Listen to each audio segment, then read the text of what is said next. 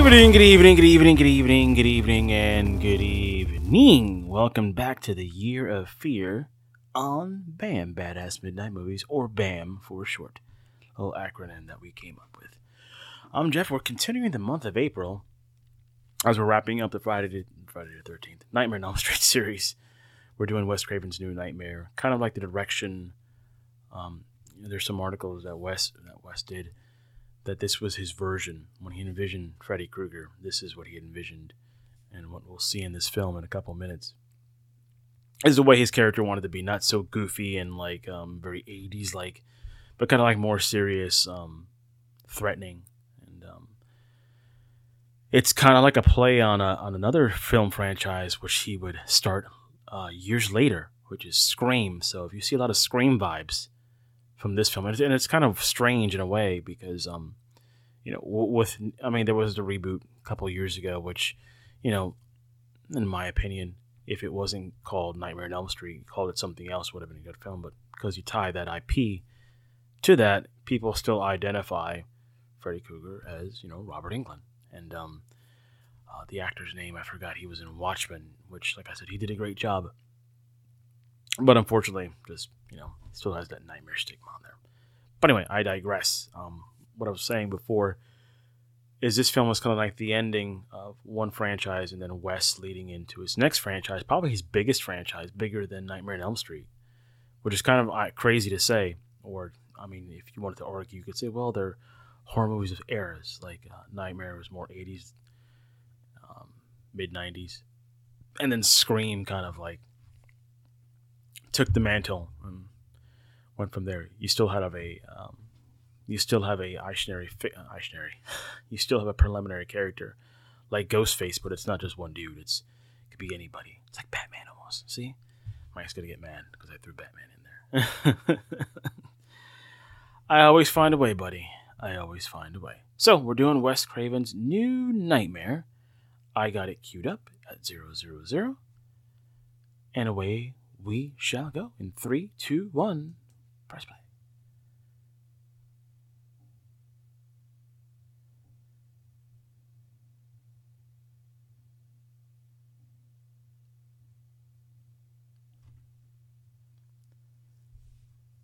kind of like the movie that built. I think we discussed just before when Mike was on here. Basically, this film franchise built New Line. That's basically the biggest compliment I can give it. Is it was basically made made the studio.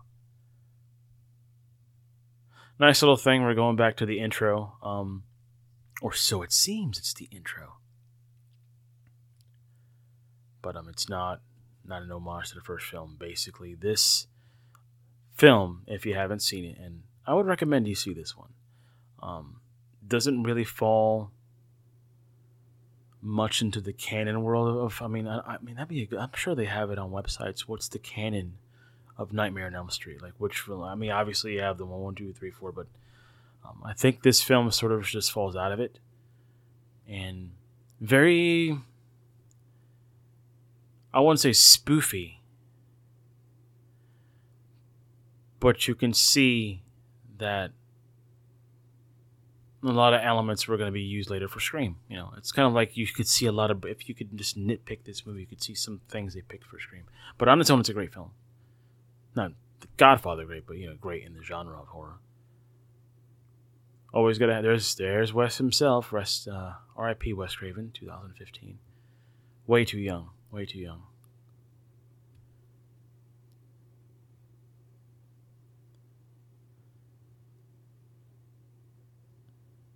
Now, of course, that is the original Nancy Heather Van Camp, and basically she's playing herself in this film. I guess the whole thing they're trying to say is that Nightmare basically was just a movie, and it was all about Heather and all that stuff, but, you know, as the movie progresses, maybe it's not a movie. Maybe it is all real.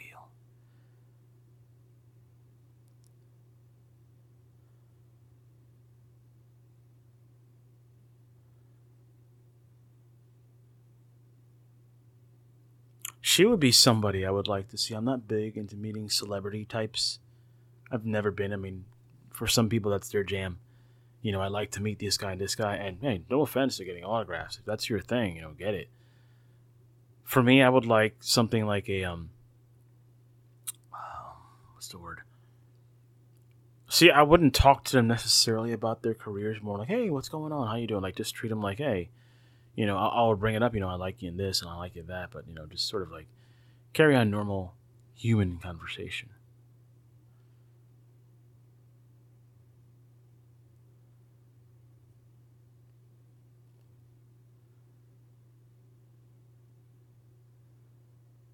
I really do like this little element of the metal claw hand. You know, this is the thing. Here's another comic book tie in. Ooh.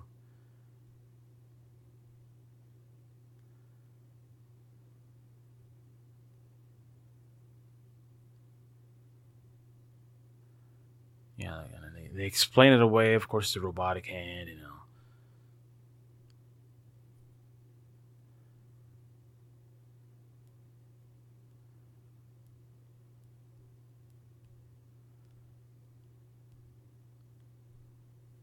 Kind of like one of the earliest versions of CG. There. No, what I was trying to say. Ooh, look at that. You know, even now, this is horrifying. All this. You know, the mechanical animatronic gun crazy. Which literally, um, a movie that I'm looking forward to. And of course, they get you right away. It's all a dream. You know, the last film we did in the, in the Nightmare series was uh, part two, which I really, really enjoyed. And as I said, I didn't see this before. This is this one I've seen more recently. Um, I would say a lot less.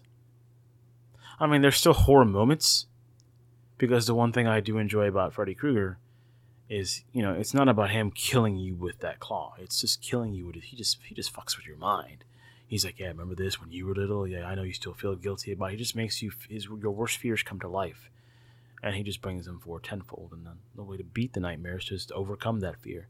It's a common theme in not only uh, these films, but a lot of films. TV series. That's kind of like one of the. Um, God, I wish I had him on here. He told me about this books, but I. Uh, there was another book that I saw recently, and I'm gonna buy. It. It's called like the Six Plots of six plots or seven plots of television movie shows. It's a it's a long read. I think it's a thousand pages, but I saw it on Amazon. I'm gonna pick it up and try to cherry pick here and there because I think it's fascinating. But you know, the common thing, as I was saying before, is just overcoming fear.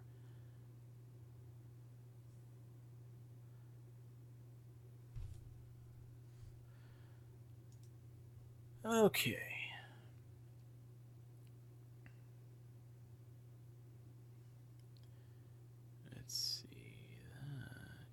Trying to see if there's anybody else in here.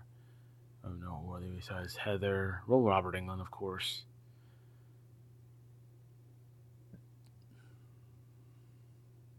Dylan, Terry, Wes, of course.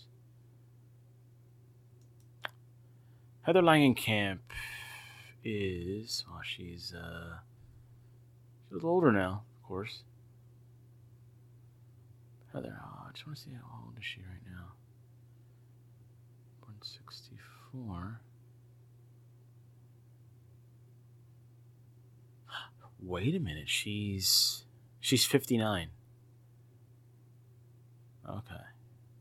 Huh, what she's been up to lately? Nothing much. Sorry guys, I'm not trying to like diss out in the movie, but like sometimes they have these kind of like what I call kind of like filler scenes and you know like the boyfriend or asking Heather, "Hey man, are you still you're seeing visions? You should see somebody." No, I don't think so. It's just nightmares, whatever. And uh, just not my thing. I mean, have at it if you love it. Please watch it.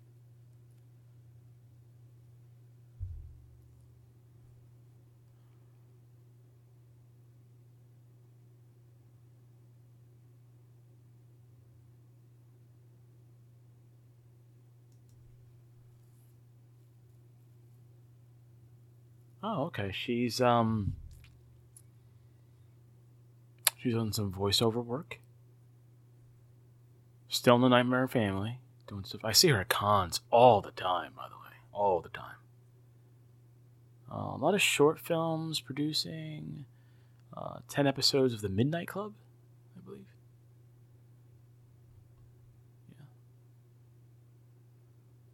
Yeah. Yeah, so she's been doing.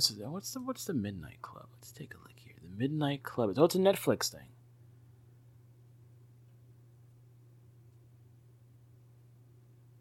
Oh, like a scary stories thing. Okay. That's interesting. Maybe I have to check that out.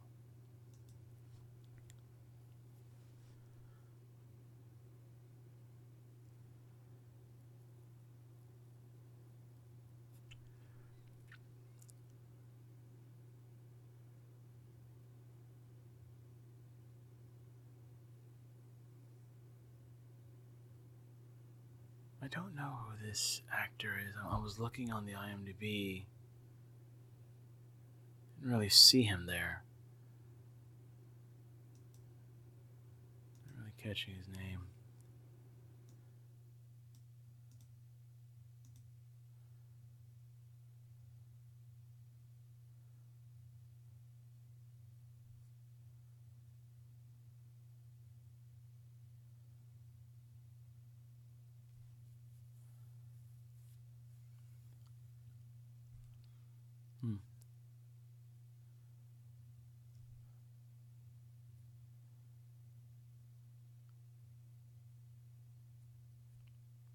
The ironic, iconic s- scratch marks of the claws.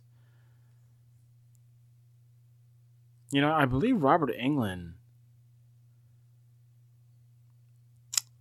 If I had to guess, I think he's barely in this film. Like it's like I said before. Um, what I've always enjoyed about Freddy is before you even see him, he's scaring the hell out of you.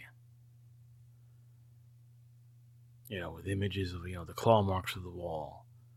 Um, all of a sudden, you wake up, you're in a dream, like like the beginning of the movie.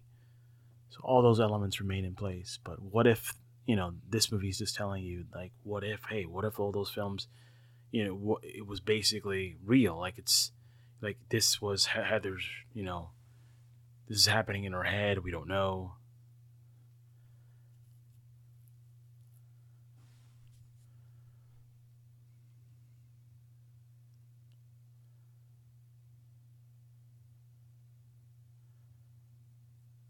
kind of like the second film that we uh that i reviewed or did one of these moving commentaries too is um what I enjoyed about that second film, and I'll, I'll reiterate again, is the fact that was it Freddy? Was it this kid? Like, was Freddy like was it almost like being seduced, being taken over, and you know, because Freddy doesn't have to be a guy that was burned and you know destroyed by all these town villagers. Oh, yo, you you just you basically murdered kids you know, what if he was just psychological? Somebody built them in their mind, and almost like if you ever seen talking about the remake.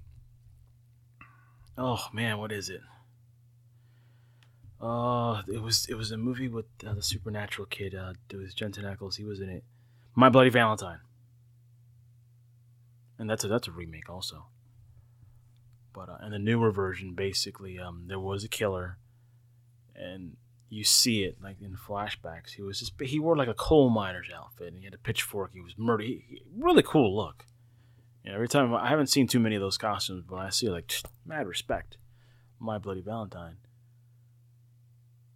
But his thing was like you know spoilers. The movie's been out for over twenty years. That the uh, the character of Jensen Ackles confronts this murderer who had been killing people before. Um, his friends leave. They leave him there basically to die, or so they think.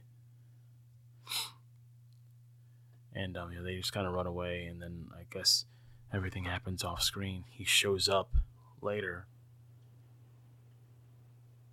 and um, they think, "Oh, he survived," and they think that they, they did find the body of the original killer, but un- unbeknownst to them, the killings happened again, and it's basically Jensen doing it because he basically either embodied the spirit or became the killer or he was. I, I don't know. But it's a really fun horror movie.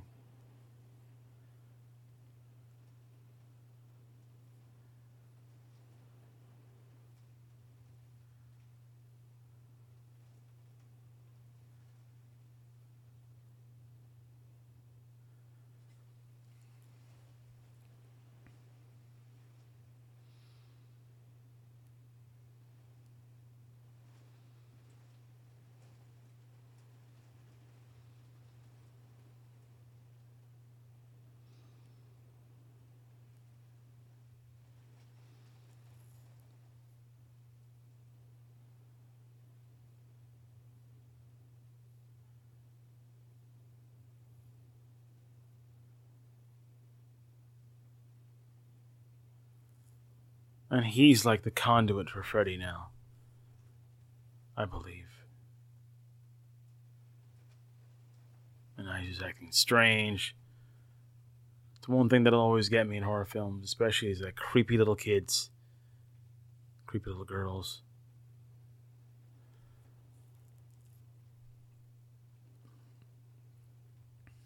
Watch the Ring movies.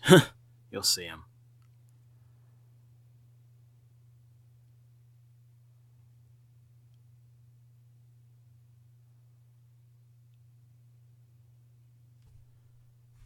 Alright, I think this film was filmed in California. Let's take a look. Good old IMDb for all your information, guys. Uh, uh, hold on. Oh, no wonder. I hit the wrong button. Okay, so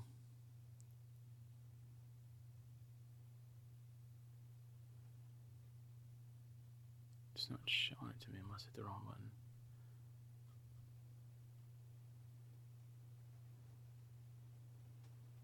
California. Okay, back in Cali. Most of these films are filmed in California on a backstage lot. I mean, there's not much. What about, what about uh? Why don't we find out the box office of all the Nightmare movies? That'd be a fascinating little trait.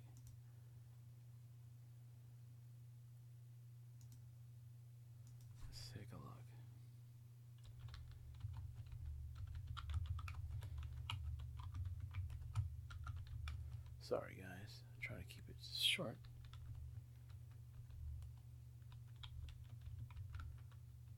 All right, here we go. Okay. Okay, so uh, we're gonna start with the first one. Keep in mind inflation and all that jazz.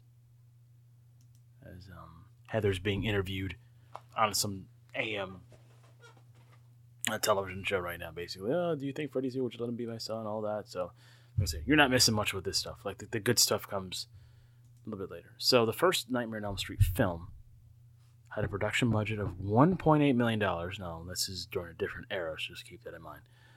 Uh, opening weekend and made 1.2, so almost,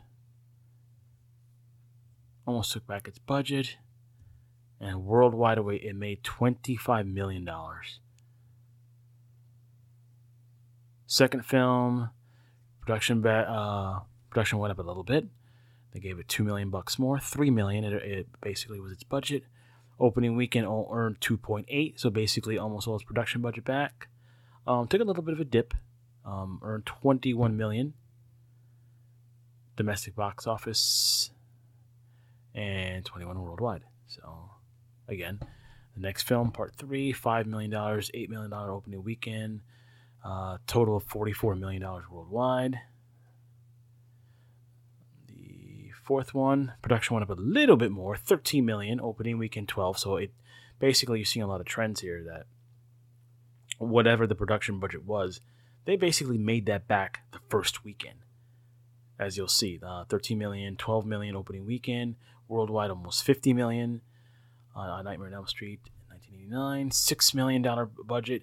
Basically, it beat its production budget on the opening weekend with 8 million for 22 million worldwide.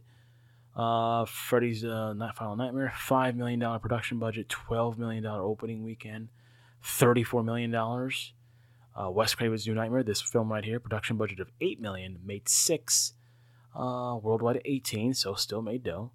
Freddy vs. Jason, that was a production budget of 25 million, earned 36, so destroyed its budget and destroyed its its at worldwide 114 million.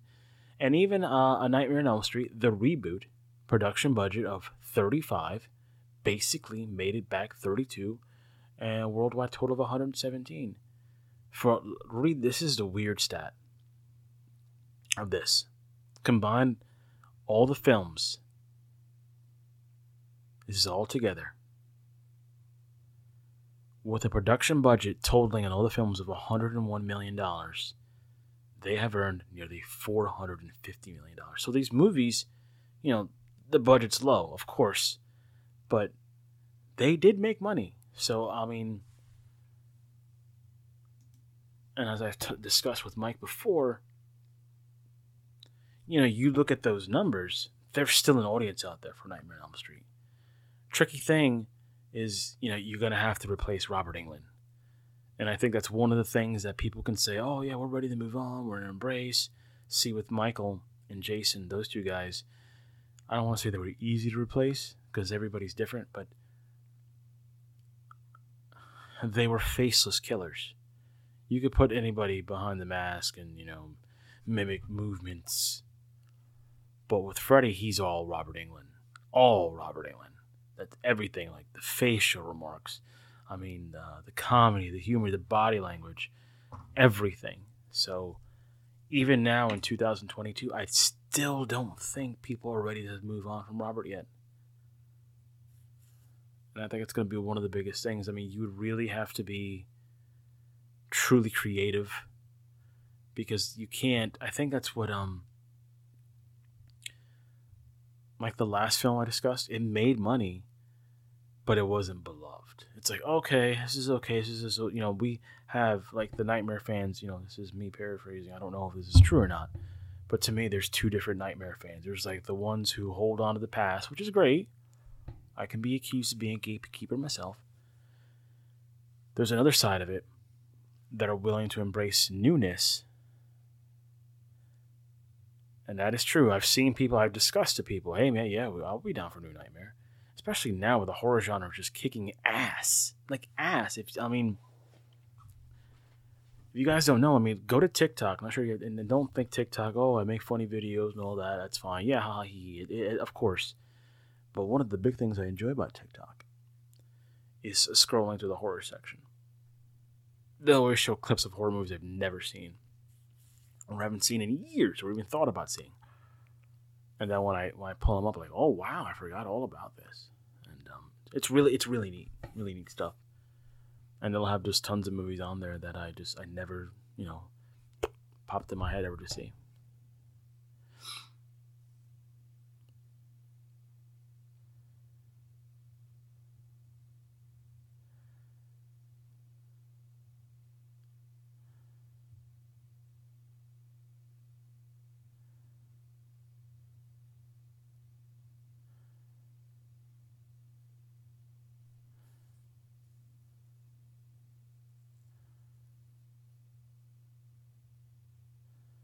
This is almost typical studio stuff. Like, hey man, you know, this is a popular franchise. Basically, literally what I was saying before. Like, hey, these films make money. We got to keep chucking these things out.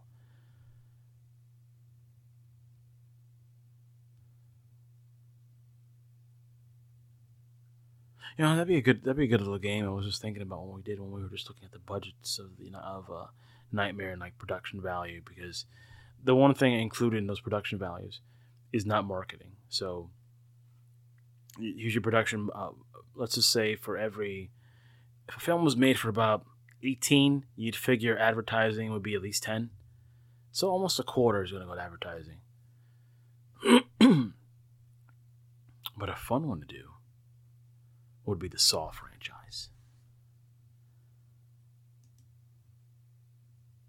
So why Let's try that.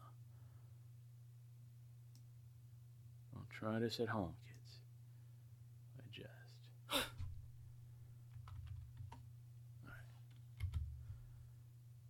Okay.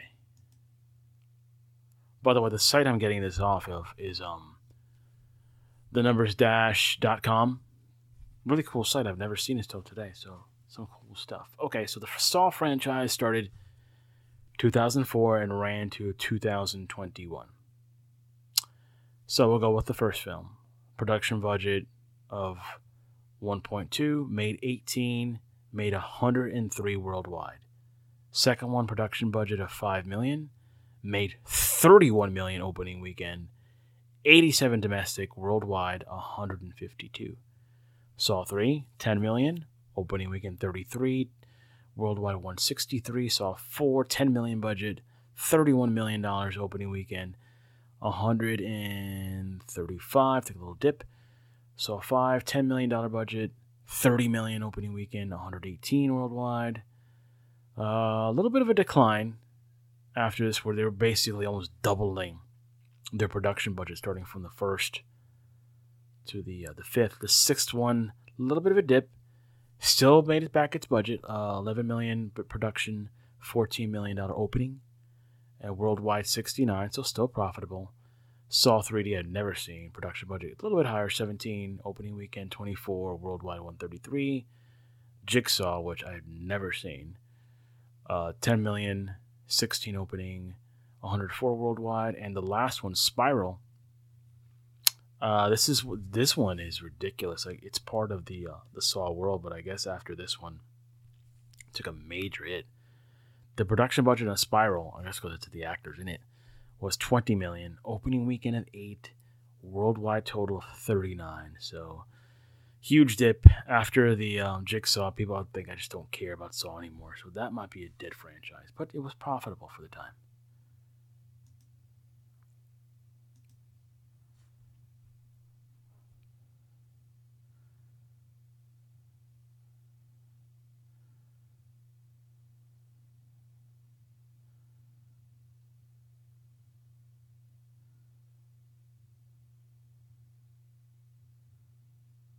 I'll tell you what, I actually like the. I know that was a big thing for um for Wes. I have it here. Oops, sorry.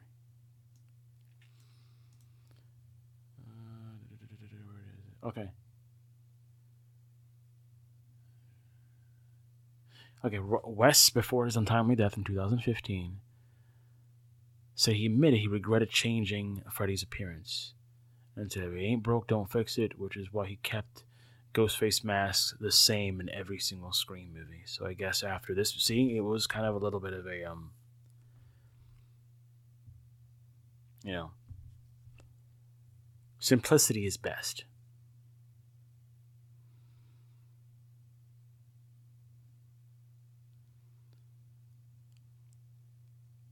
Man, you could tell this was an 80s soundtrack or a 90s soundtrack when you have REM on there.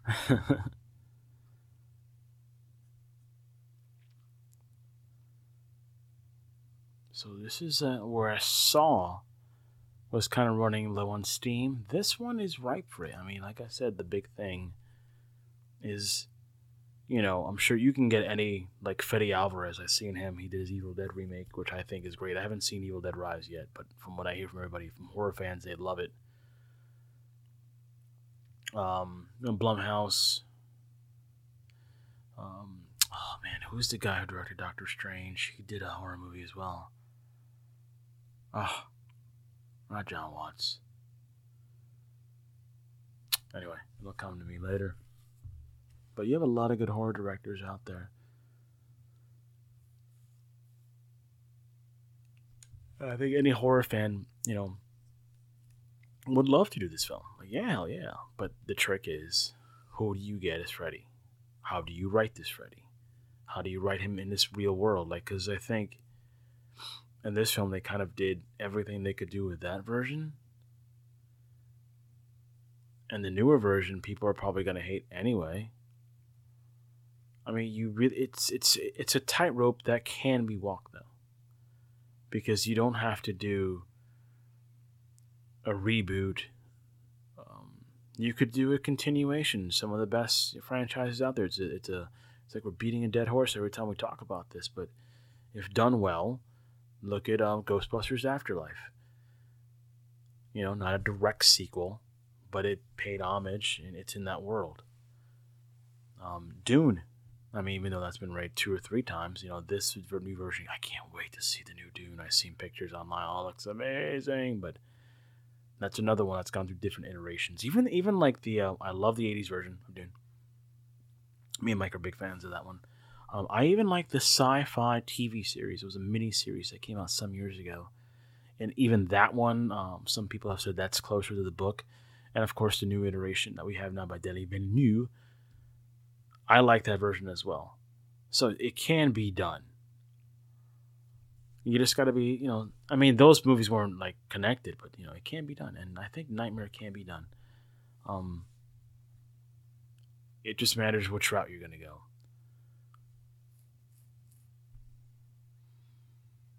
But there's enough talent out there that you'll find it.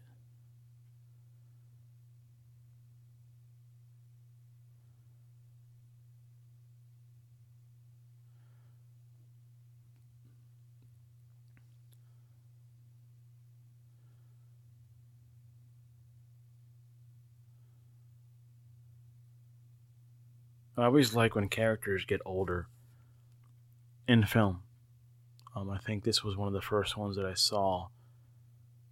I mean, I could be mistaken. Maybe there's other films or the franchise that I've seen older. Like recently, yeah, for me. I mean, if you look at all the movies that me and uh, Mike like, you know, we've seen these characters. Like we just finished watching Picard, and if you're if you guys have not seen Picard, watch Picard season three. It's fantastic. Although the ending which I love. and like the uh, kind of like um.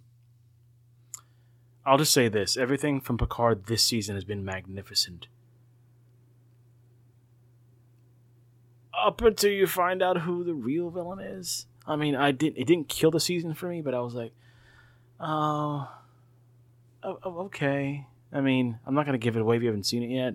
I mean, you guys have seen it, like the Changelings you know they're the villains, but like there's somebody else, and uh, I won't give it away. But to me, I was like, eh, eh, you know. But judge for yourselves.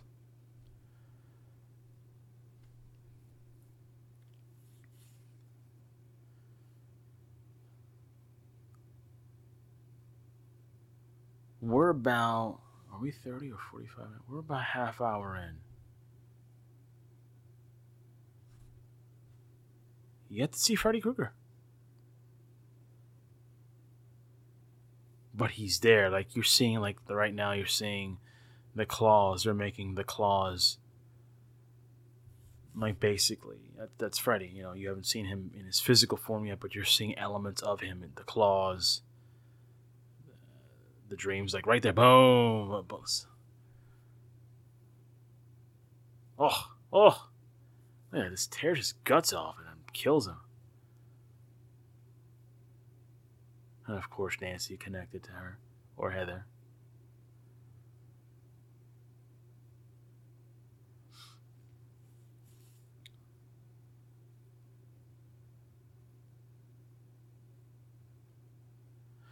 I have one more I was just thinking about Phantasm. Phantasm is one of these movies that was on for a while, or let's see.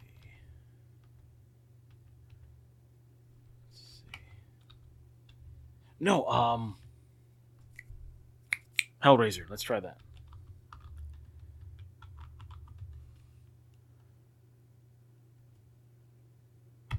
All right. Let's see. Okay. Oh, this one is not. Oh, there's a number. There we go.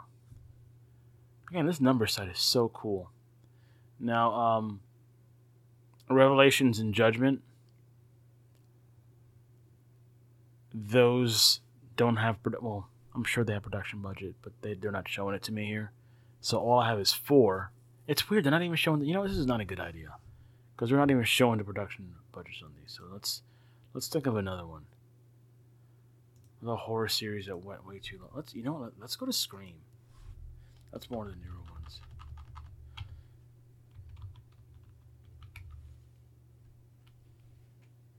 All right let's check it out.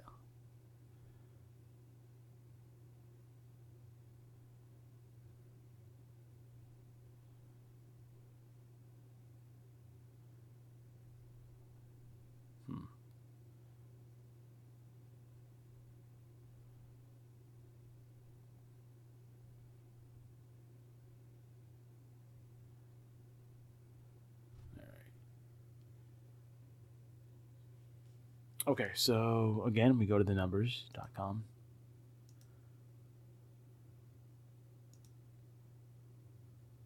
Okay, so Scream has had one, two, three, four, five, six films. Production budget on the first Scream, 96. This was like two, so this film, 94, two years later, he comes out with Scream. Uh, production budget, 5 million. Opening weekend for Scream, 6 million but worldwide made 173. Part two, we go a little bit higher, 24 million. Opening weekend 32, so the blew out budget. Worldwide 172. Scream 3 had a $40 million budget, 34 opening, 161 worldwide. Scream 4, $40 million. Only made 18 opening weekend, so 95 worldwide, so still profitable. The last one, which there was 11 years in between Scream movies, uh, it was Scream 4, then I guess whatever you'd call this, the reboot Scream again. Uh, production budget 24, opening weekend 30, so it made it back 138. And the last Scream movie, this is a you know we were talking about a franchise that was um like Saw basically running out of steam. Scream is actually getting better.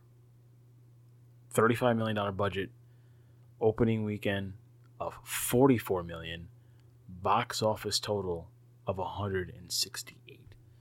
So you know they're going to make another Scream.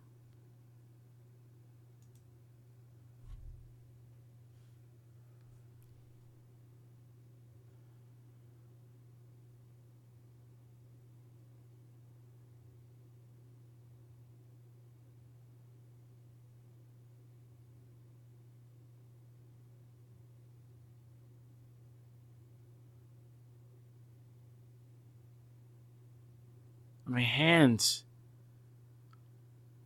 I mean, a little bit of applause for the practical effects in this film. I mean, we see a little bit of versions, the early versions of CGI with the hand in some instances, but you know, you've you've known me long enough. You know, we've known each other almost five years, guys. I'm a big fan of practical, even though there is use for CGI. If you mix them together, they both look good. Like the uh, the Force Awakens is one of my favorite films that combines the CG to practical because I don't want to think like I'm in a video game. I got my I got a PS5. I got times where I want to feel in a video game. In a movie, I want to feel like, oh, I could I could be there.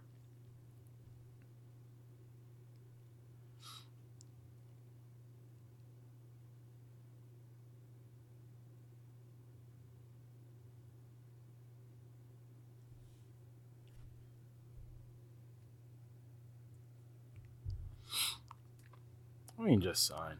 She's gonna walk out, of course. She just lost her husband.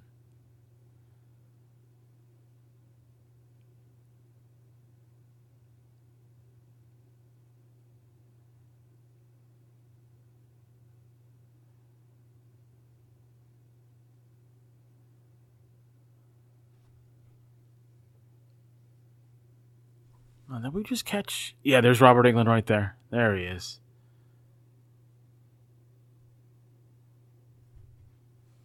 I mean, he's he's playing Robert Englund, not Freddy, at the moment. So 35 minutes, and we finally see Robert Englund. Most recently, I saw him in uh, Stranger Things season four. He was great in that, which I, you know, people have said that's the best season of Stranger Things since the first season. I'll probably agree. It was more bigger.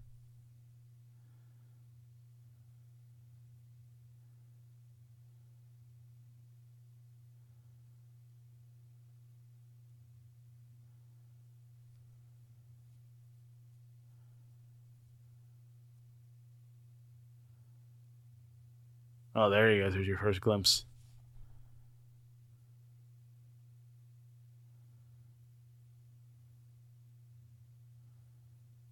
Uh, this is a really cool shot, though.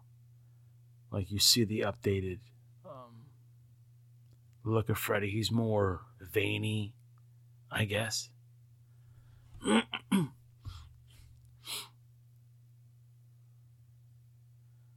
this is terrifying.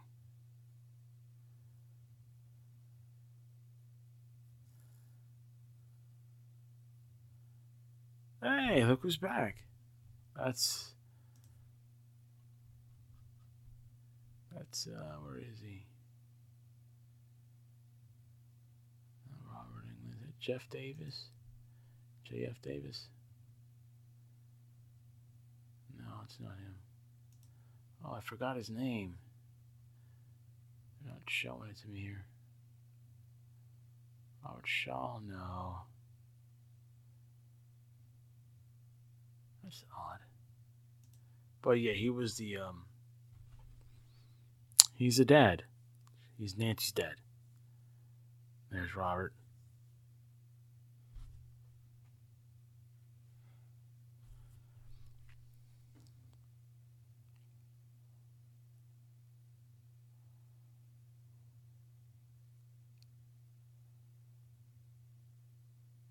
Wes.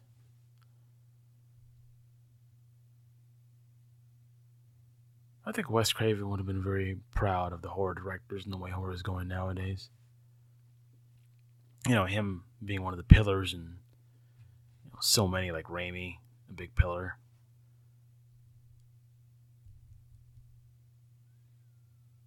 Blumhouse dedicates a studio to horror films.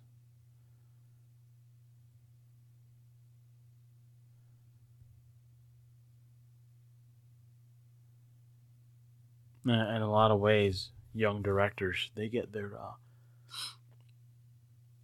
they get their starts in like horror films. Not because they're the hardest or the easiest to make. It just you know you could you know depending what you want to do, you could you could do a horror movie pretty cheap. You know, like a movie like um, Don't Breathe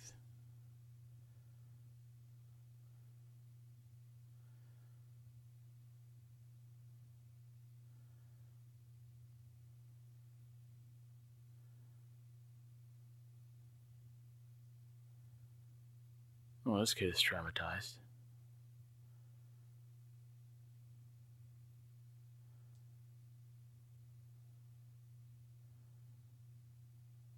Oh.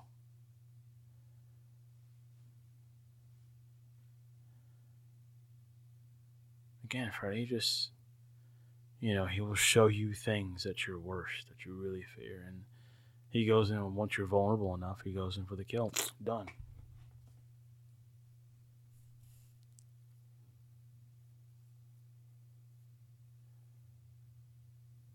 You know, Wes also did another film in the uh, the early '80s. He did Swamp Thing. And that was like one of the, that's literally the first time I saw Swamp Thing. I'm like, oh wow. Wasn't like I mean compared to now, the the Swamp Thing we saw recently is, you know, insanely better. But it's the times, budget, everything changes. You know, technology. But for what he did for his time, you know, the, you know, it was a guy in a suit, but it wasn't horrible you know, I grew up with, you know, kaiju films and guys in suits. Even nowadays, I think some of the, I mean, um, some of the kaiju movies still, I think they use a combination of a guy in a suit and effects. So they still do those practices over there in Japan, in Tokyo.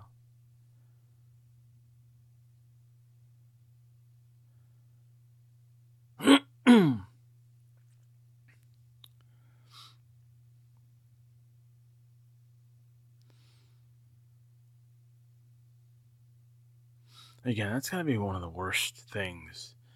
I mean, not only going through this and being just basically haunted by some insane madman who's just trying to rip you apart from the inside, but not being able to sleep.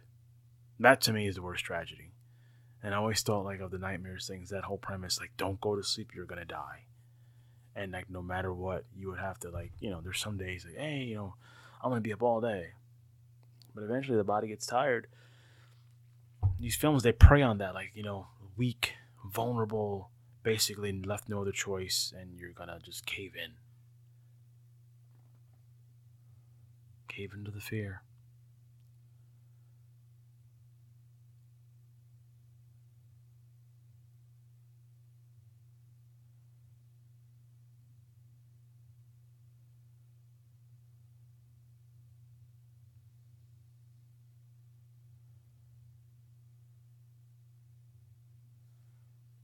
Aww. My daughter used to say stuff like that to me. You know, Daddy, can I come with you in your dreams? And the other day, um, I'm sure some of you guys have kids out there. Um, but she um she sent me a text, and it was pictures of her when she's little, and I was like, oh, you know, I remember when she was that small. And I used to take her, you know, when she was very small. Her mother was totally against taking her to the movies. Like the first movie I took her to, she was scared out of her mind, and I she couldn't been no more than two or three. But I was a big movie guy. And I was like, well, I'm not to stop going to the movies just because, you know, I'm a dad. I mean, I still want to go to films. So I used to take her with me. And after that first experience, I thought she's, oh man, I can't do it no more. But I bought her like popcorn, peanuts, and tacos and all that stuff to, to quiet her down. And even to this day, year, many, many moons later, she still expects that. Little stinker. But she grew up in films. And then you know, that's the one thing I wanted to educate her with, you know, technology, not to be afraid of it, hope, look for the best in people, and the power of cinema because you escape in any genre. Like even there's some genres you don't like. You know, there's always going to be one film in every genre you will like.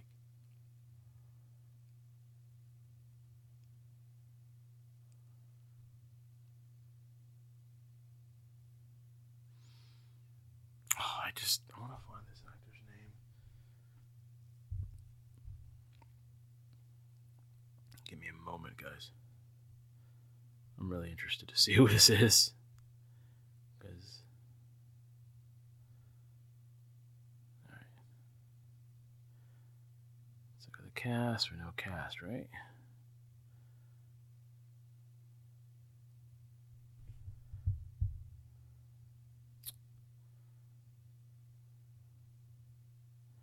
Looking for the cast. Where's the cast? Come on, guys. There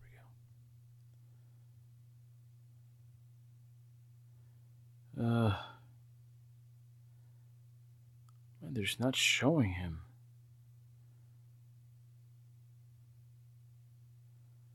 Yeah.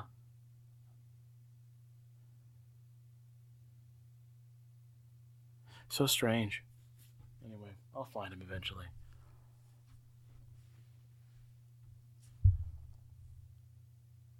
Who doesn't remember that when you're a little kid? I mean, I grew up up north, and we used to go to the park tons of times. Not to make fun of the kids here who don't, but we used to go on things like that, the little, the slides, teeter tots, monkey bars, climbing some kind of rocket ship.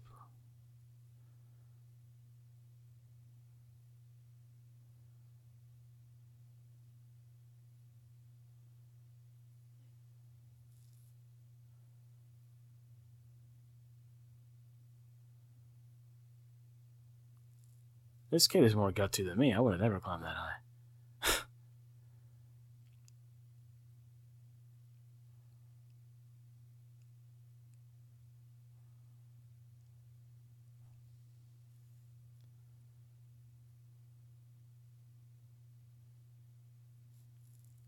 what the hell is this kid doing?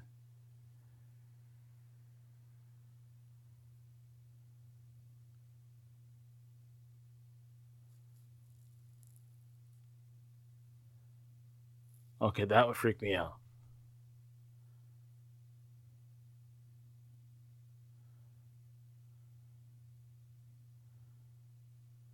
Damn. See, that would scare the hell out of me.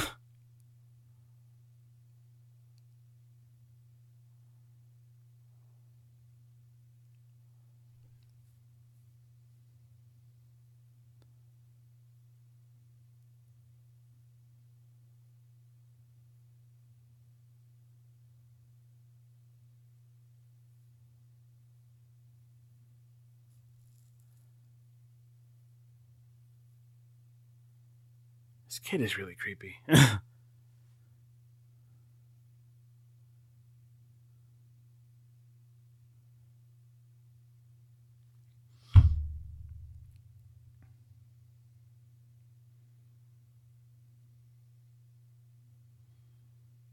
And there's your insurance check. No.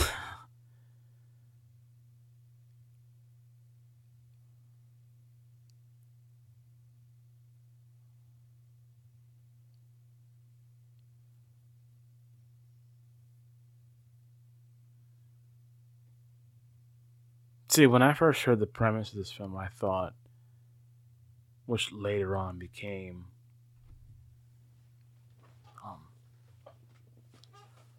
later on became Scream, was like somebody else was going to be Freddy Krueger. That's what two was kind of doing in a way. Like somebody took the mantle of Freddy and he was killing on Freddy's behalf. That's basically what you had in. Oh, Saw did that. Um, I think to a point on, on Halloween was trying to do that, which thank God it didn't. Last Halloween movie was.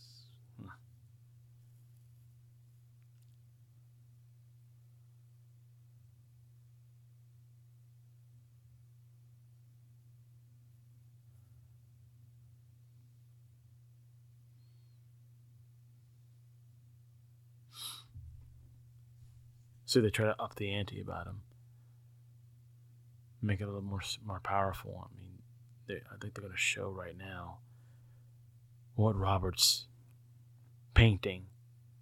Like I said, it's a different way to do a nightmare film. It's not what I thought, but better.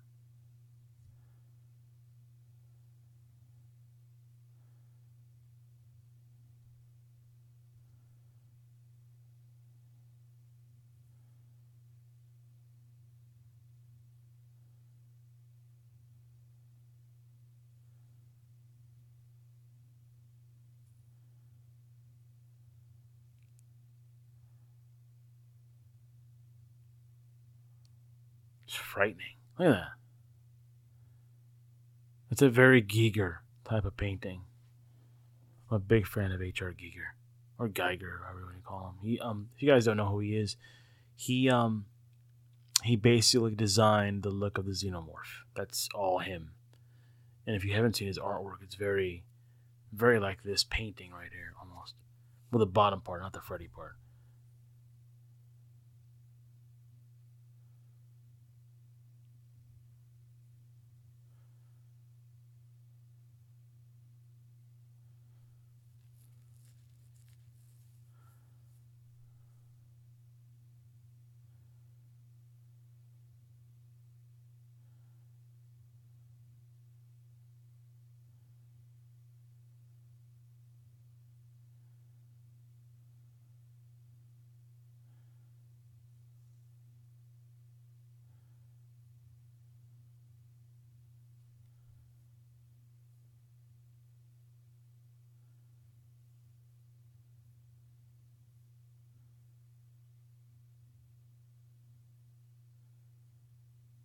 One of the creepiest things you could do at night in the middle. I'm sure all of us have done it. Is you have those late night cravings. I know I do. What's your favorite late night food? Mine is um good granola bar and some popcorn chips. Corn chips, so good. Anyway, when the little kid was walking in the kitchen, you see those shadows in there, and that happens in everybody's house at night. So you have like night lights on. And I thought it was always like very creepy. Like this right here, they play with the shadows. Or you think, and then it's just the claws. These claws are very shiny. Little upgrade in the little homage to Jaws there.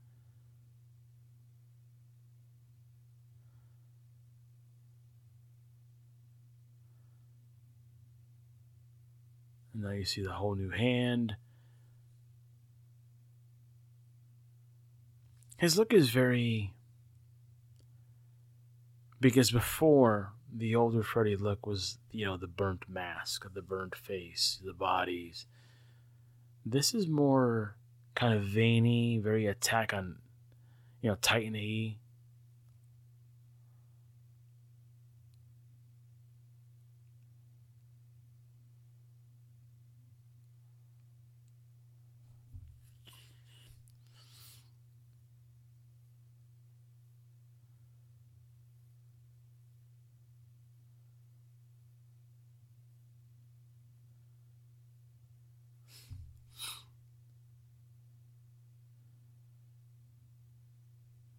song.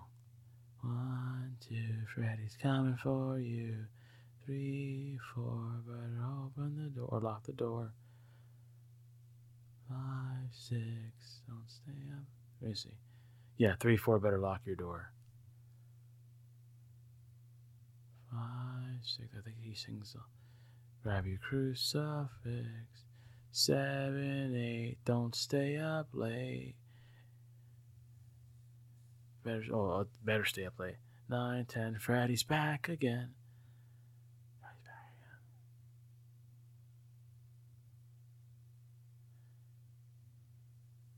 Shit. Look at that. Like I said, a little homage to part two. Where the kid is like slowly becoming Freddy now.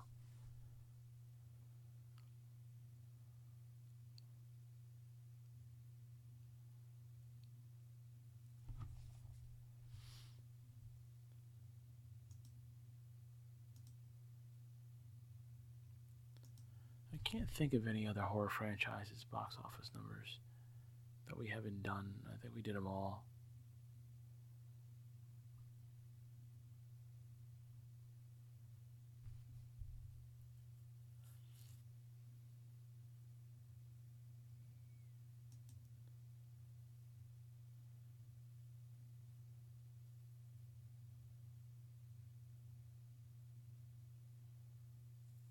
Freaky.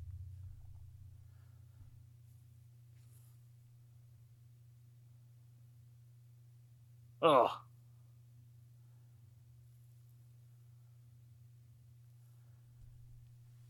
You just got hit with a whammy there. You had the tongue coming out of the phone and him going into convulsions. The phone, the phone's going into convulsions. It's just, it's just a freaky scene. And it just shows how much you can do and make a horror movie. I mean, you have the gore, you have the blood and guts, you have the claws of Freddy, but everything's just more like you know what's going around you. It's Viola Davis.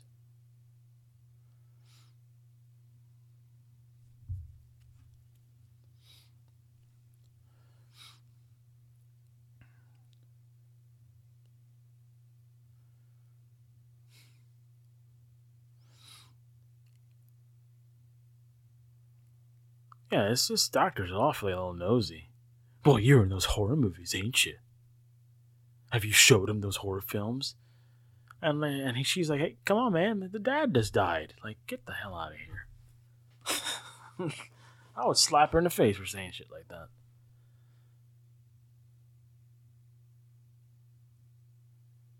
This kid reminds me. I'm sure it's the haircut of uh, Jake Lloyd. I like to see what this kid is up to. You know, unfortunately, stuff happened to Jake, and hopefully he pulls out of it. But I would like to see what this kid, uh, Dylan, is up to. Okay.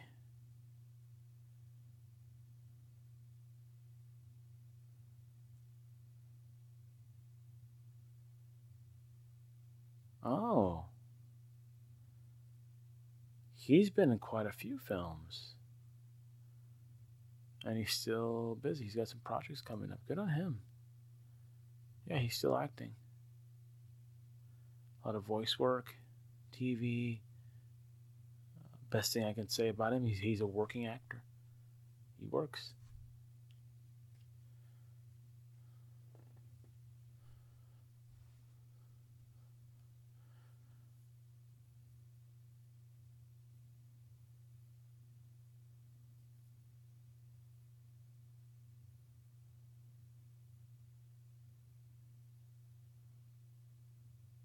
See that to me, what he's doing right now.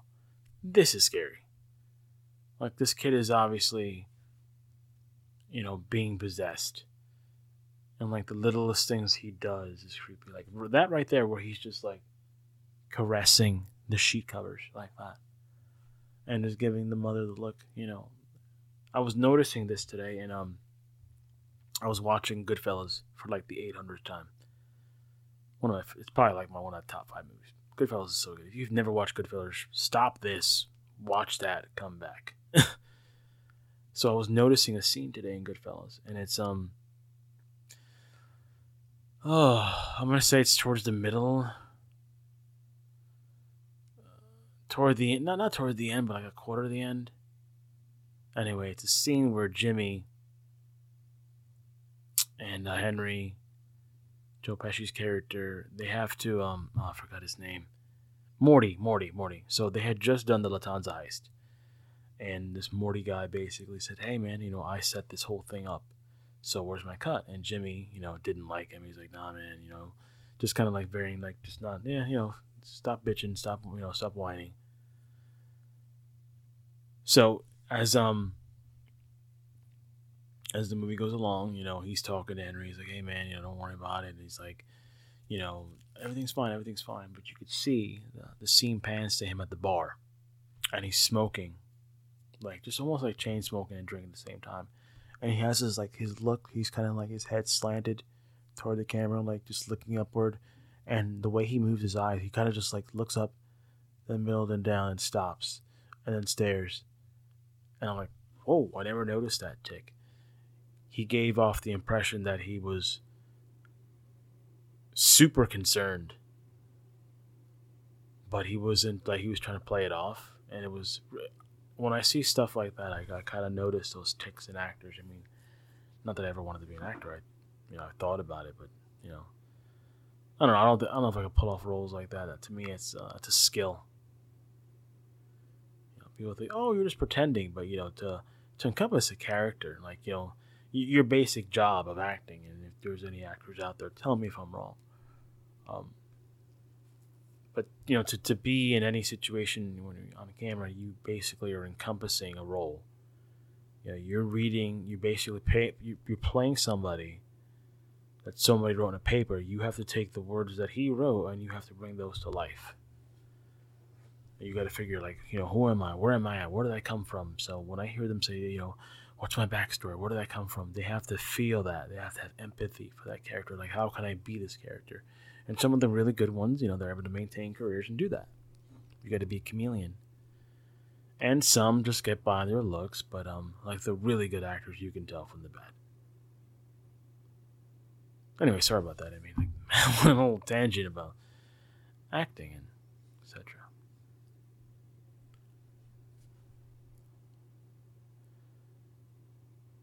So she has a 1995 phone in the car, which, if you had that back then, man, you were a baller. You were a baller. I remember they showed those sometimes, like, hey man, I got I got a phone in my car. Obviously, this is before the invention of the cell towers and cell phones and all that, but you had that, man. You were a pimp.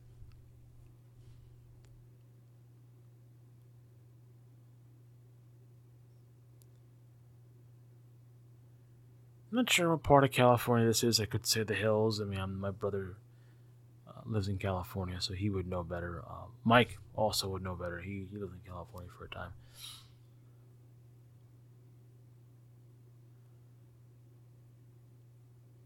And from what I'm told, this is Wes Craven's house.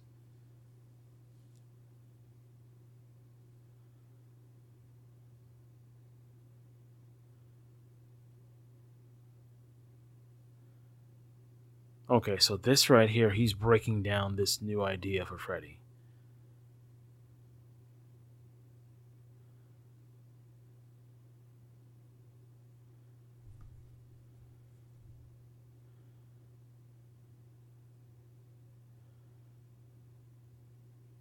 Always likes these exposition points in films where they kind of like just break down, you know, the plot, you know, or, or the breakdown of the villain, like, hey, this is what he, why he's here. I don't know. I've always liked these little breakdowns in films.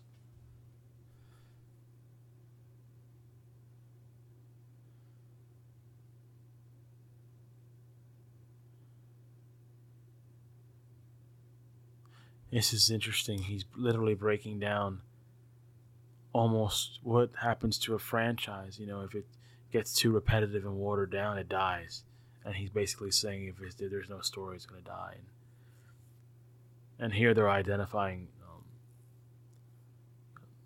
Freddy as an entity not a man who was burned for you know child killings. This version of Freddy that that Wes is writing in the film is just an entity, and and and Freddy is his shape. So it's it's like I said, it's kind of like a lot of stuff they do here is stuff that Wes uses in Scream, but it's like really moving forward. And yes, Mike will be on here. Yes, but they used this before other films. I go, yes, I know that. Doesn't mean I don't still like it.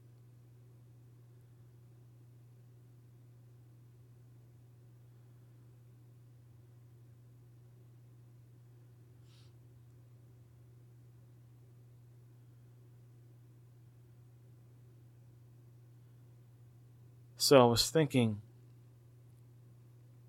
it's always dangerous. I had watched the uh, the Devil's Prophecy. I, got, I think I mentioned it on one of our previous episodes. And I'm a big fan of religious type horror movies. You know, anything with the devil, I love. I love watching it. Anything with angels in it, I love watching. There was uh, there was talk. It was maybe ten years ago the John Milton poems, uh, Paradise Lost. And if some of you, I think some of you read in high school, maybe you didn't. I'll give you a quick little synopsis. Basically, it's it's talks of the fall of Lucifer from heaven to hell, and like everything before happening and after that. So it's kind of like the story of like um, the first Great War, with um, two brothers, Lucifer and Michael. Michael is the one who's, you know, if you, if you look in Catholicism, he's the one that basically threw him in hell. So, and you had that version, but I, I remember they were gonna do that. They were gonna adapt that movie, and I, I wish I still had my the pictures I had on my own PC.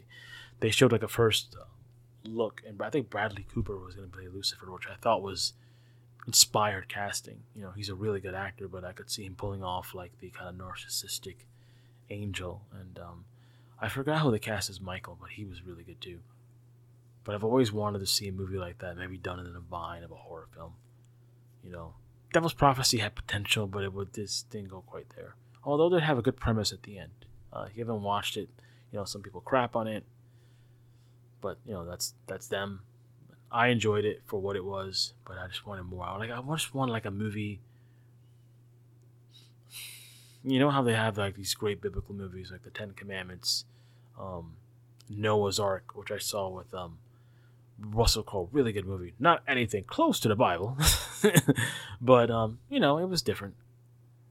And of course, they've always made these um, these Christianity movies, the Christian Channel, like you know, stories of Jesus and faith and all that stuff, which is you know all you know well and good.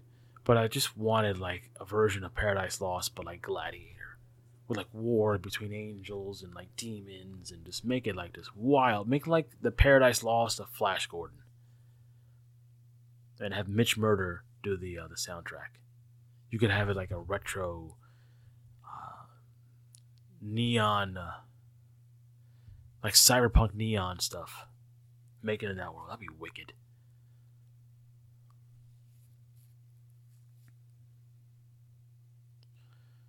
So now we're seeing all the uh, the past scenes that happened in the beginning of the movie that we thought maybe was a dream, but it wasn't a dream. Now you're finding out that these uh, these murders actually happened.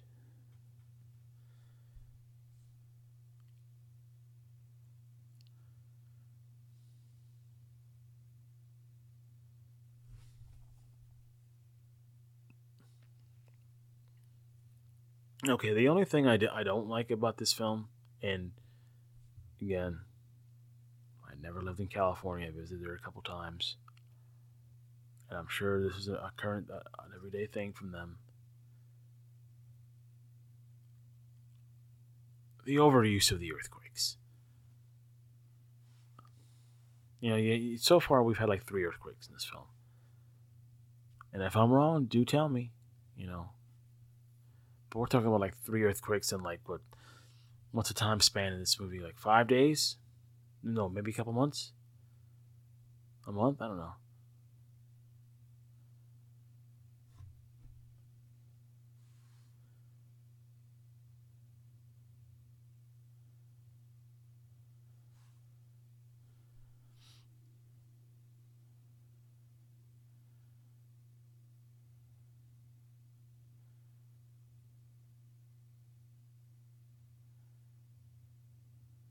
Oof. That's cool. Now you get your first look at Freddy and all his uh, his changes. You know, like I said, not quite the um the uh, the burnt body, more like Attack on AE or Titan AE. I don't know. He looks more rubbery and like, I don't know, and they use this look going forward with um Freddy versus Jason. You see, so they, he keeps the same look.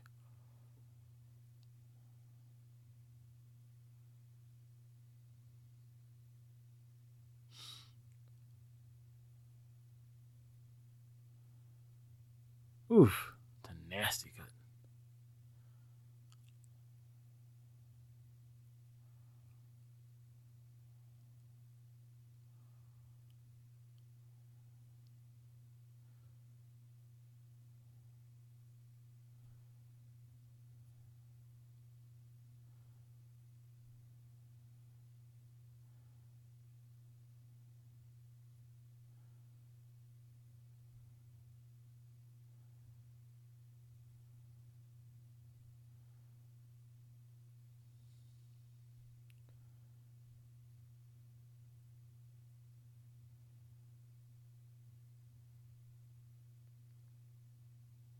Danger of redoing this film or this franchise overall.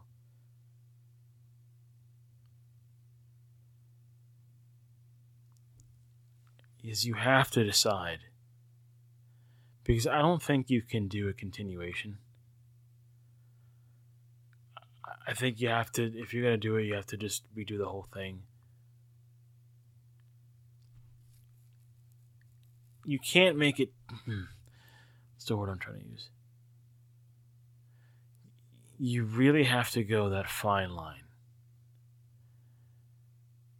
I look at Evil Dead, the newer Evil Deads, and that's more horror, man, and, it, and it's really good. So I don't know if you go down down that route, which like New Nightmare did. You do something completely different. And as I said before, and I'll keep repeating, who plays Freddy?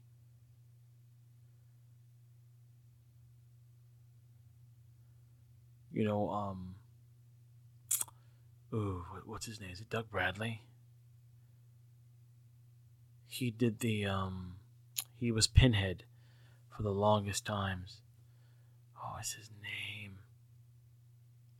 Anyway, I he's another one of those horror type villains, and he's very like very demonic in his nature. He's more from hell and and stuff like that. But he's very articulate, which is like like the flesh, and like he's not like you know he is still evil. He's just pure evil. He just likes pain and you know just like torturing people, death. That's his thing. But he's very uh, very poetic about it. And when I watched the newer Hellraiser, I was like, man, is this girl gonna do like a uh, you know, a copycat? And she did her own thing, and she was really good. So it can be done. But you know, Freddy's more iconic than Pinhead. I mean, I hate to tell you.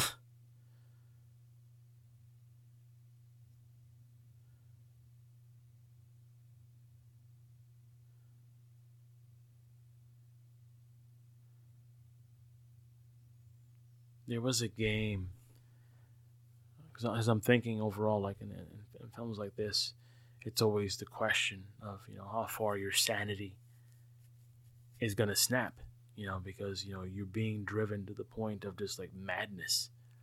You know, dream, not dreaming, sleeping, not sleeping, own fears against you. At a certain point, you know, you're going to crack.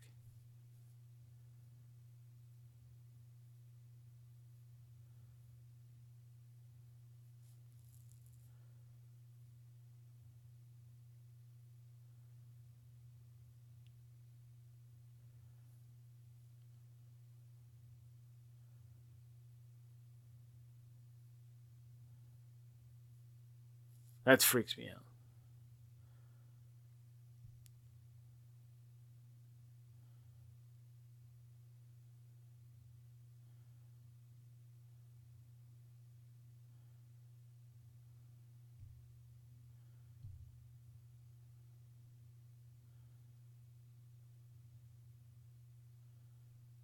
Ugh. A little exorcism. It's just this, it's just some freaky stuff. Again, like the whole possession of the kid. Something we saw in two, but like I think it's more frightening when it's a little kid because they're more scarier. You know, seeing a kid like um, kind of like the Omen. You know, it's so freaky looking like a little kid who's the Antichrist, and you can't like these weird things happen in the film, and it's all about oh, see like oh.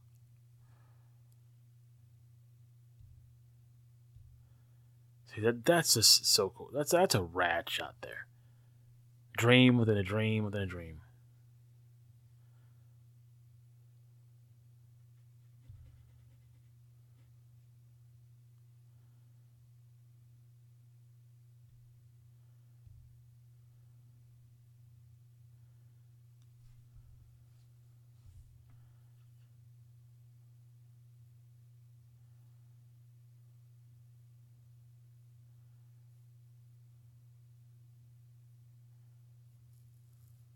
Now you have that notion like anybody can be Freddy. Anybody. You could pop up anywhere.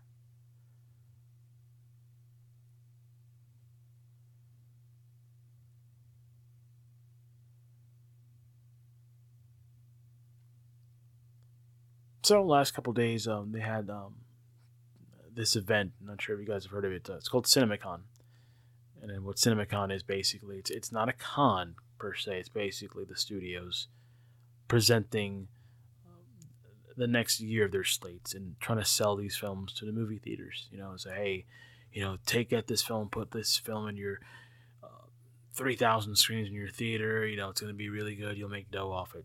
That's basically what CinemaCon is all about. So they had the different panels by different studios, some winners, some losers. I heard Marvel's was really bad. Um, some people have seen The Flash. I've seen the trailer twice. I freaking love it. Um, I'm one of those people I can detach myself from the person and just see the character. And that's what I'm seeing in the Flash. And it looks everything looks just great. It's based on Flashpoint, one of my favorite comics of all time. If you've never read Batman, I mean, it's just called Flashpoint. Read it. It's really good. They, they're taking a lot of stuff into this film. And I'm looking forward to it. Just, it looks really, really good.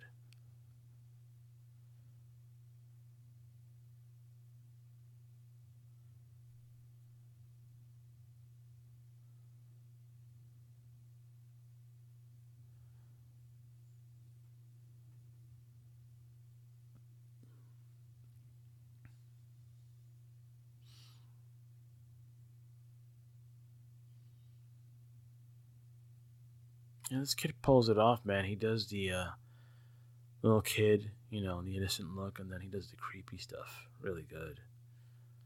You know, no wonder this kid, this guy's still acting. You know, he had it when he was young.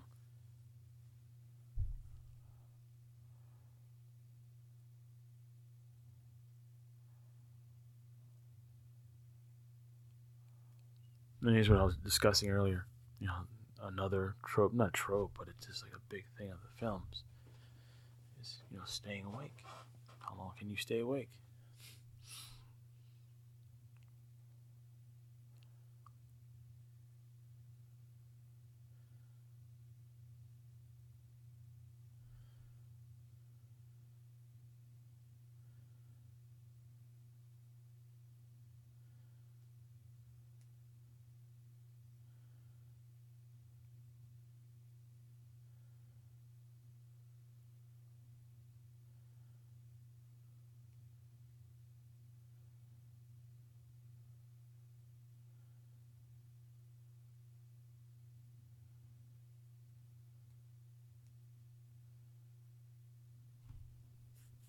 See, he's everywhere. Doctor, nurse.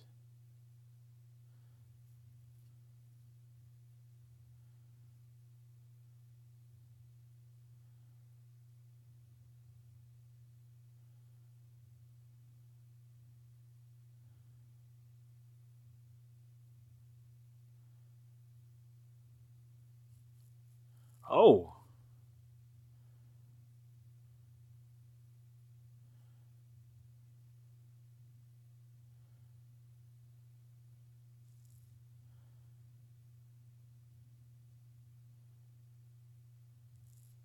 What's up with these nurses? Mad aggressive.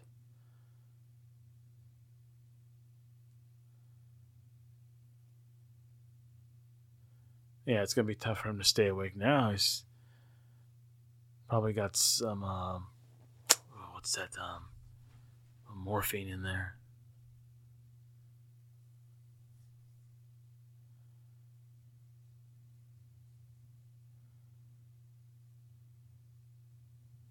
You know, back in her heyday, I mean, Heather Langenkamp, you know, rogue.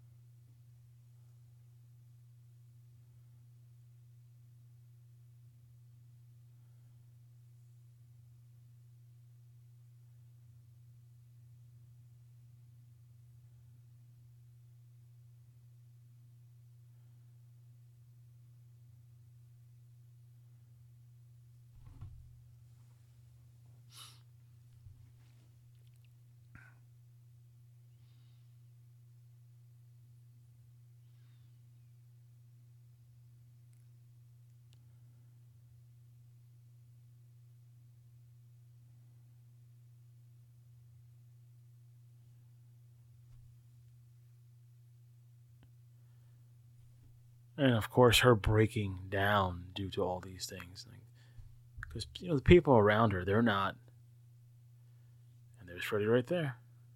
I, I kind of like him with that green hat.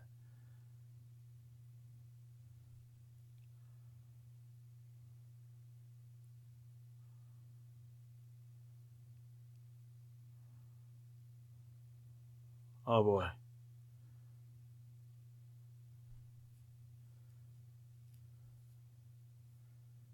Yeah, he looks kind of too.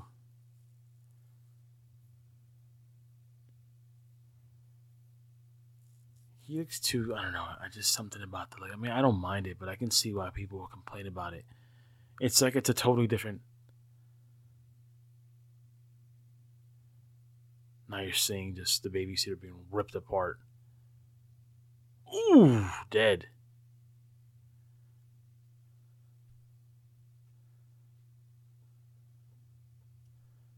She stay alive? It's horrific. I think, yeah, now you see the bug that that is.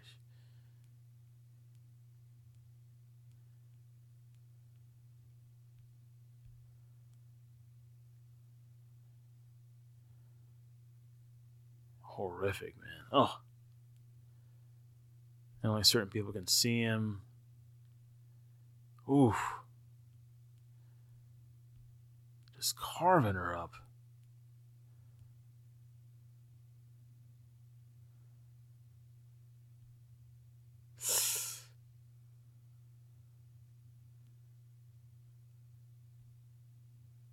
Uh, he's gone. Yeah. Oh, and she had to see, he had to see all that.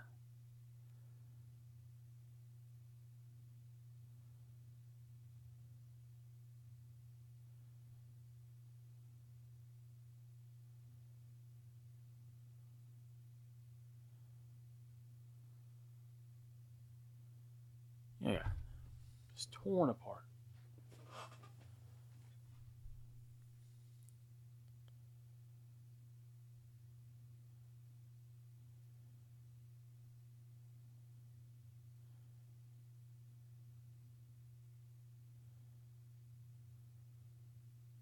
Man, this doctor is. she is a moron. I'm with Heather, man. Yeah, dipshit.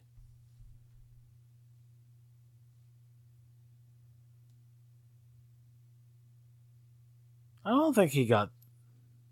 I don't think he got that far.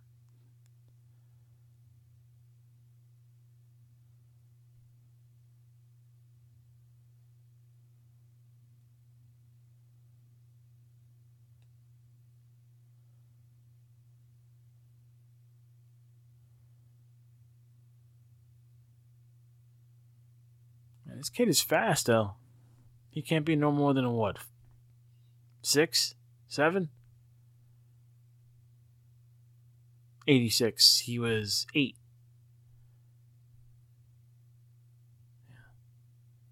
Okay, that's that's this is stupid. this, yeah, that's some bad CGI there.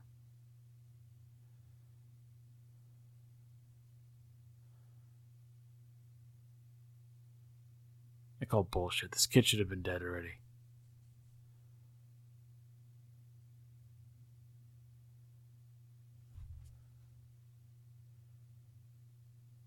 I don't know. I was never a big fan of when Freddy. Like, I like him when he just fucks with people's minds and he claws you to death and all that. Hits you with some cool one liners. But I don't like when they make him like a worm. Like, here they make him a giant. Or when he's like a. He's like a TV set and. Uh, I don't know. And I can I can accept a lot of goofy shit, but like that is just like eh.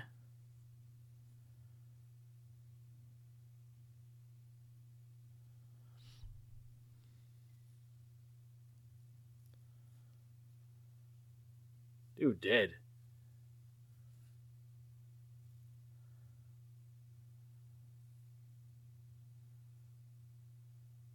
Uh, anybody gonna get the kid?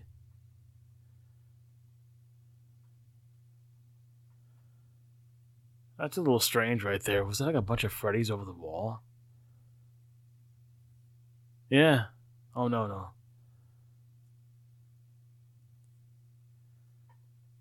Again, the speed of this kid.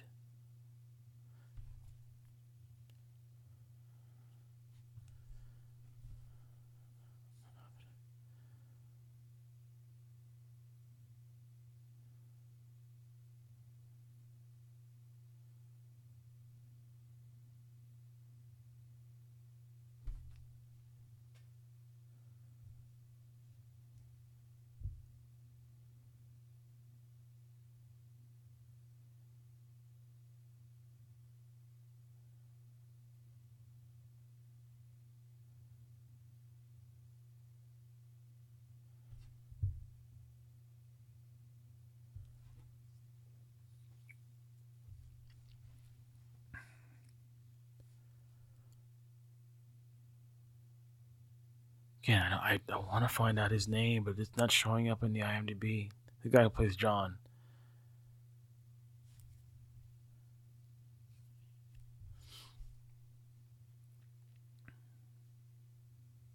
If anybody has that information, too, put it in the Facebook page.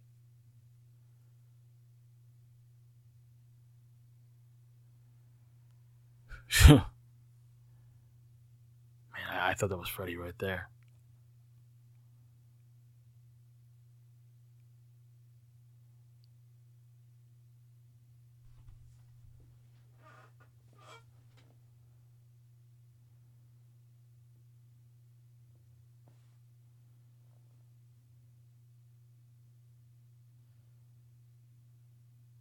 Nightmare always has been doing this um, popping out of the beds thing for Freddy. You know, he's been doing that for like almost every Nightmare film. I mean, nothing is iconic as the uh, the first time you see it with Johnny Depp.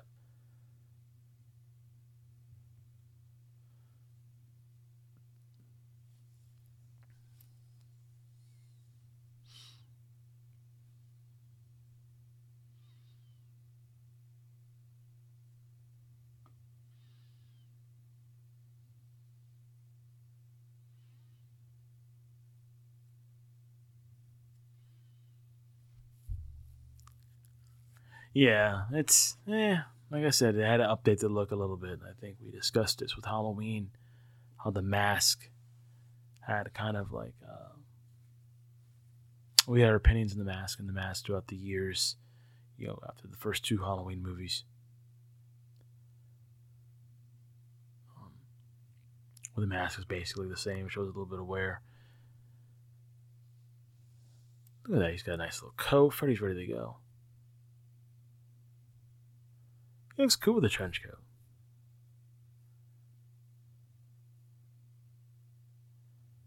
Like I said, this is the updated version of the character. Um, Gone are the uh, the kind of like the burnt features of the skin, and it's more organic now. You can see like his bones, and they're kind of highlighted.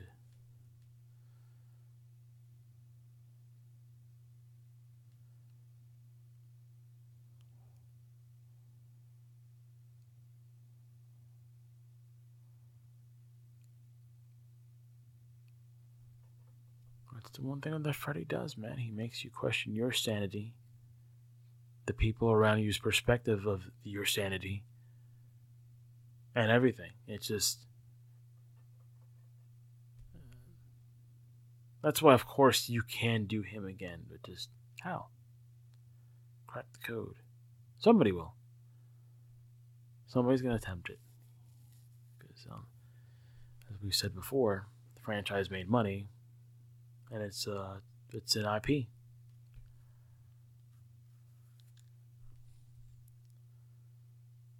I do like kind of like the juxtaposition they have here with um, combining what's going on in the film with like the movies themselves, like showing the footage of the older films. I think this is three or two, but you have that interweaving with this new film. It's pretty impressive.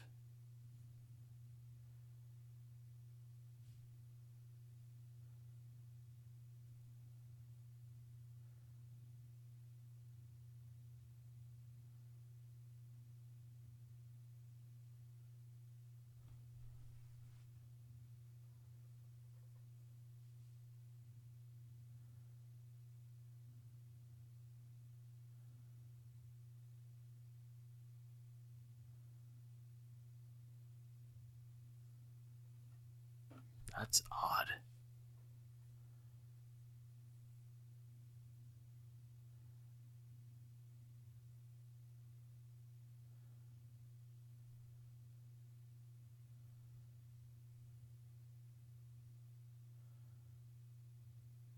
I like the fact that he calls her Heather instead of Nancy.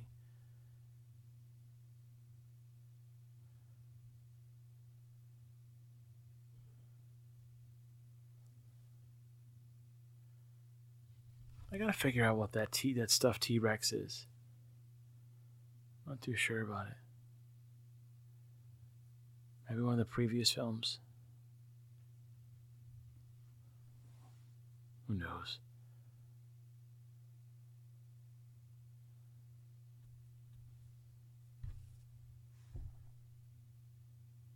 She's gone.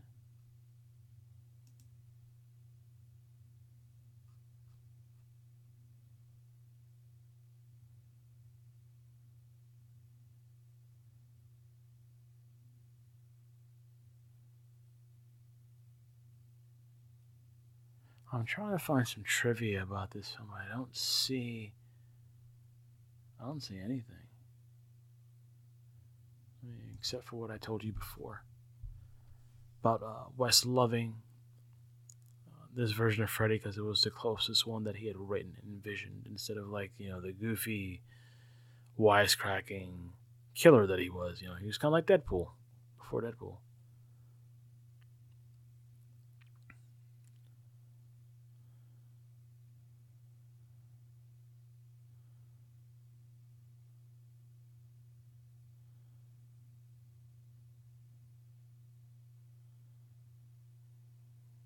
See this.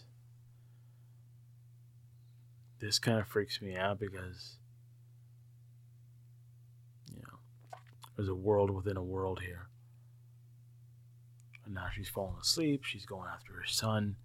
But I've always liked the dream world, and we only get the dream world like when it's towards the end of the movie. Or actually, no, I'm sorry, I take that back. You'll get it in like spots. Not the films, but then, like this version, like you're seeing the dream world like basically like, that's cool. The Freddy kind of fountain there, which goes into looks like the River Styx. That's cool.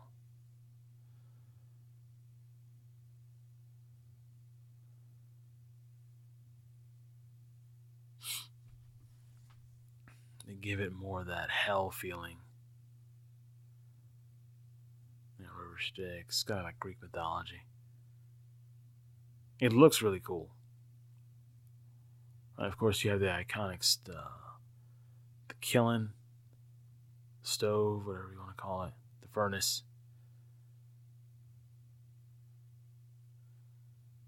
And it's come down to Nancy versus Freddy again.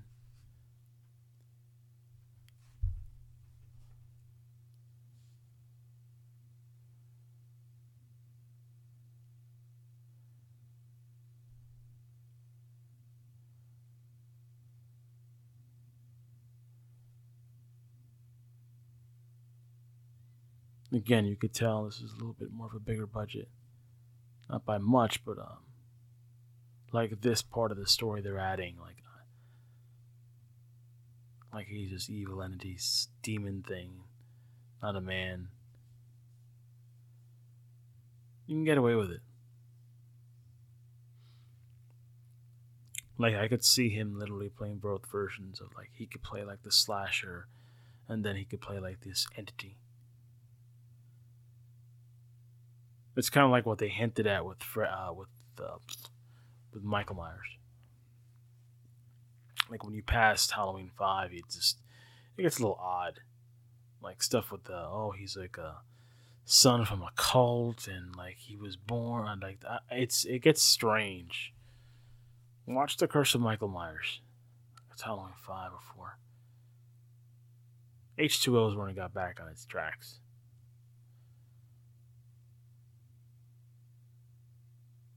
Nice little touch adding the script to the film in there.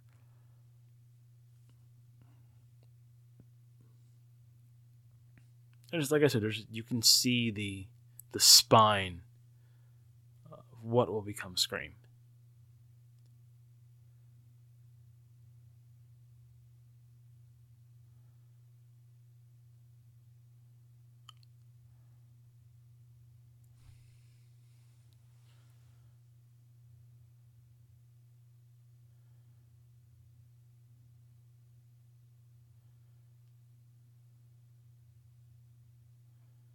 Uh oh. Oh, smooch smooch.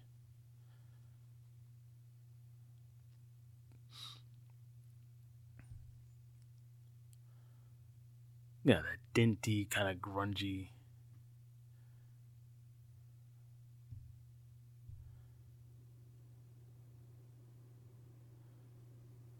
How do you get stabbed with your own animals? Come on, Freddy.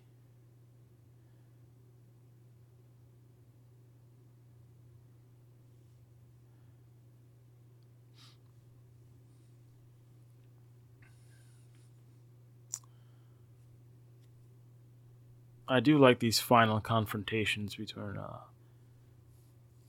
between two iconic characters of the franchise. Let's let's just say it. Like Nancy was the main antagonist to Freddy. Um,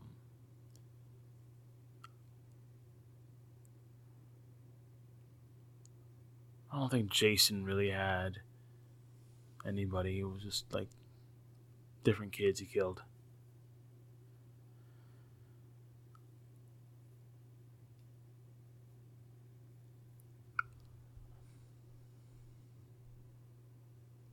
Oof, that's gonna hurt.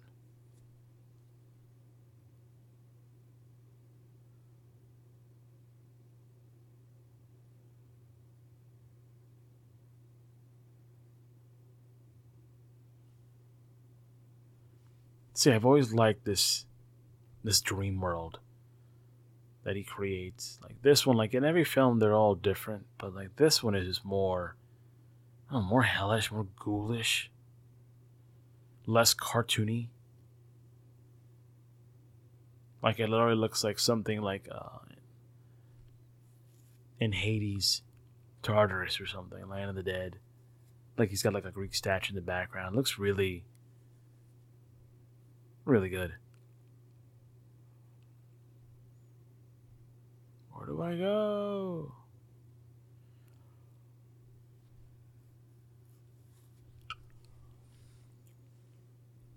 Man, I wouldn't hide in the stove.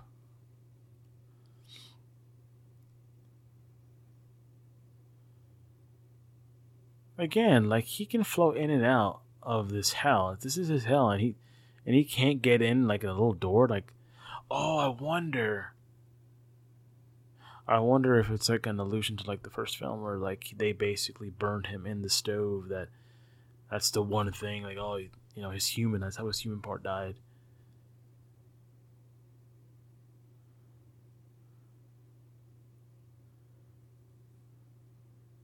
Well, Heather's really far. I mean, I don't know what the hell you're gonna do. Uh oh.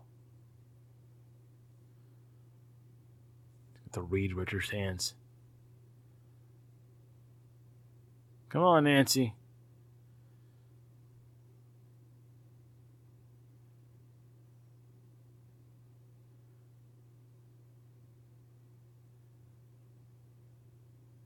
That's horrifying.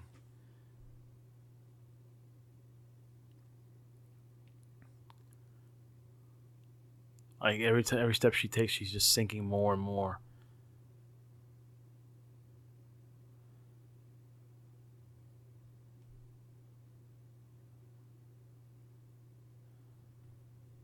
And here you have some early mummy return stuff.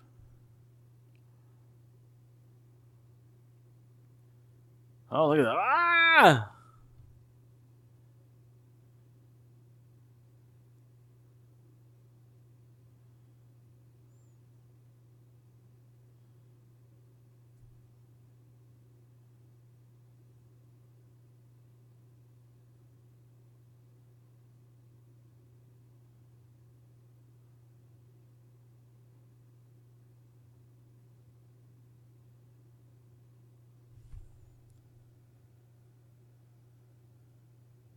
Ah!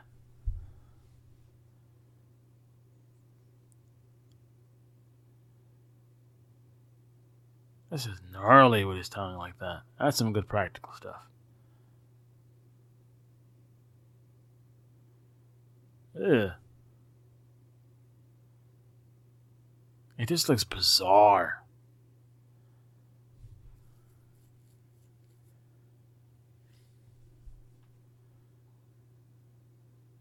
Damn, the kid is like going for it.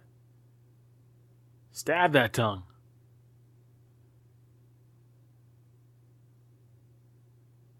Ugh.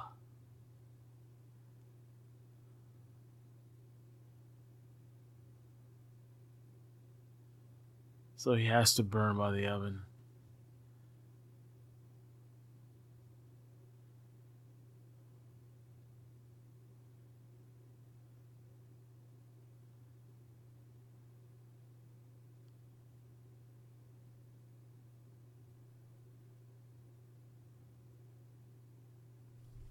So that's his weakness.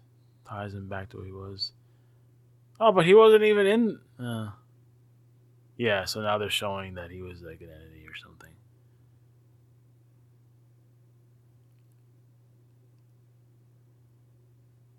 Yeah, I love this design of this version of Hell.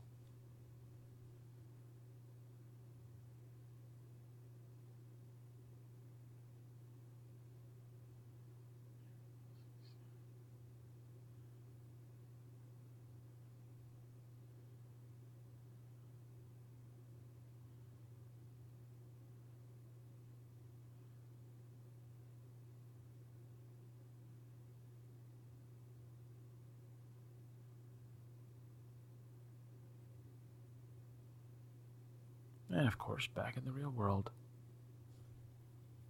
You know, what just passed in there, probably like, you know, a night's sleep.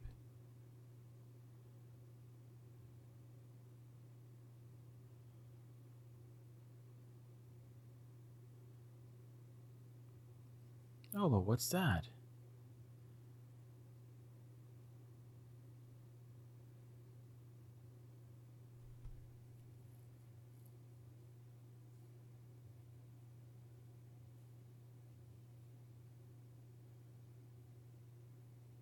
Oh, so she agreed to do the remake.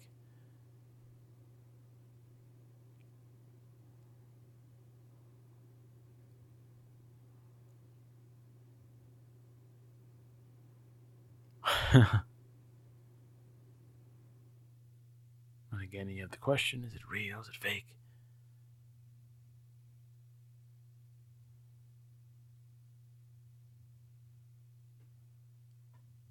And she begins to read him what I believe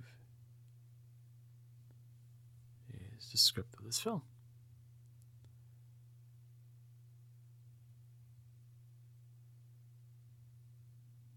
Pan back. Uh, we've seen movies end like this, with like you know, a little touching moment. See, I don't know if you saw Freddy in that reflection there. So you see somebody in that reflection of the windows.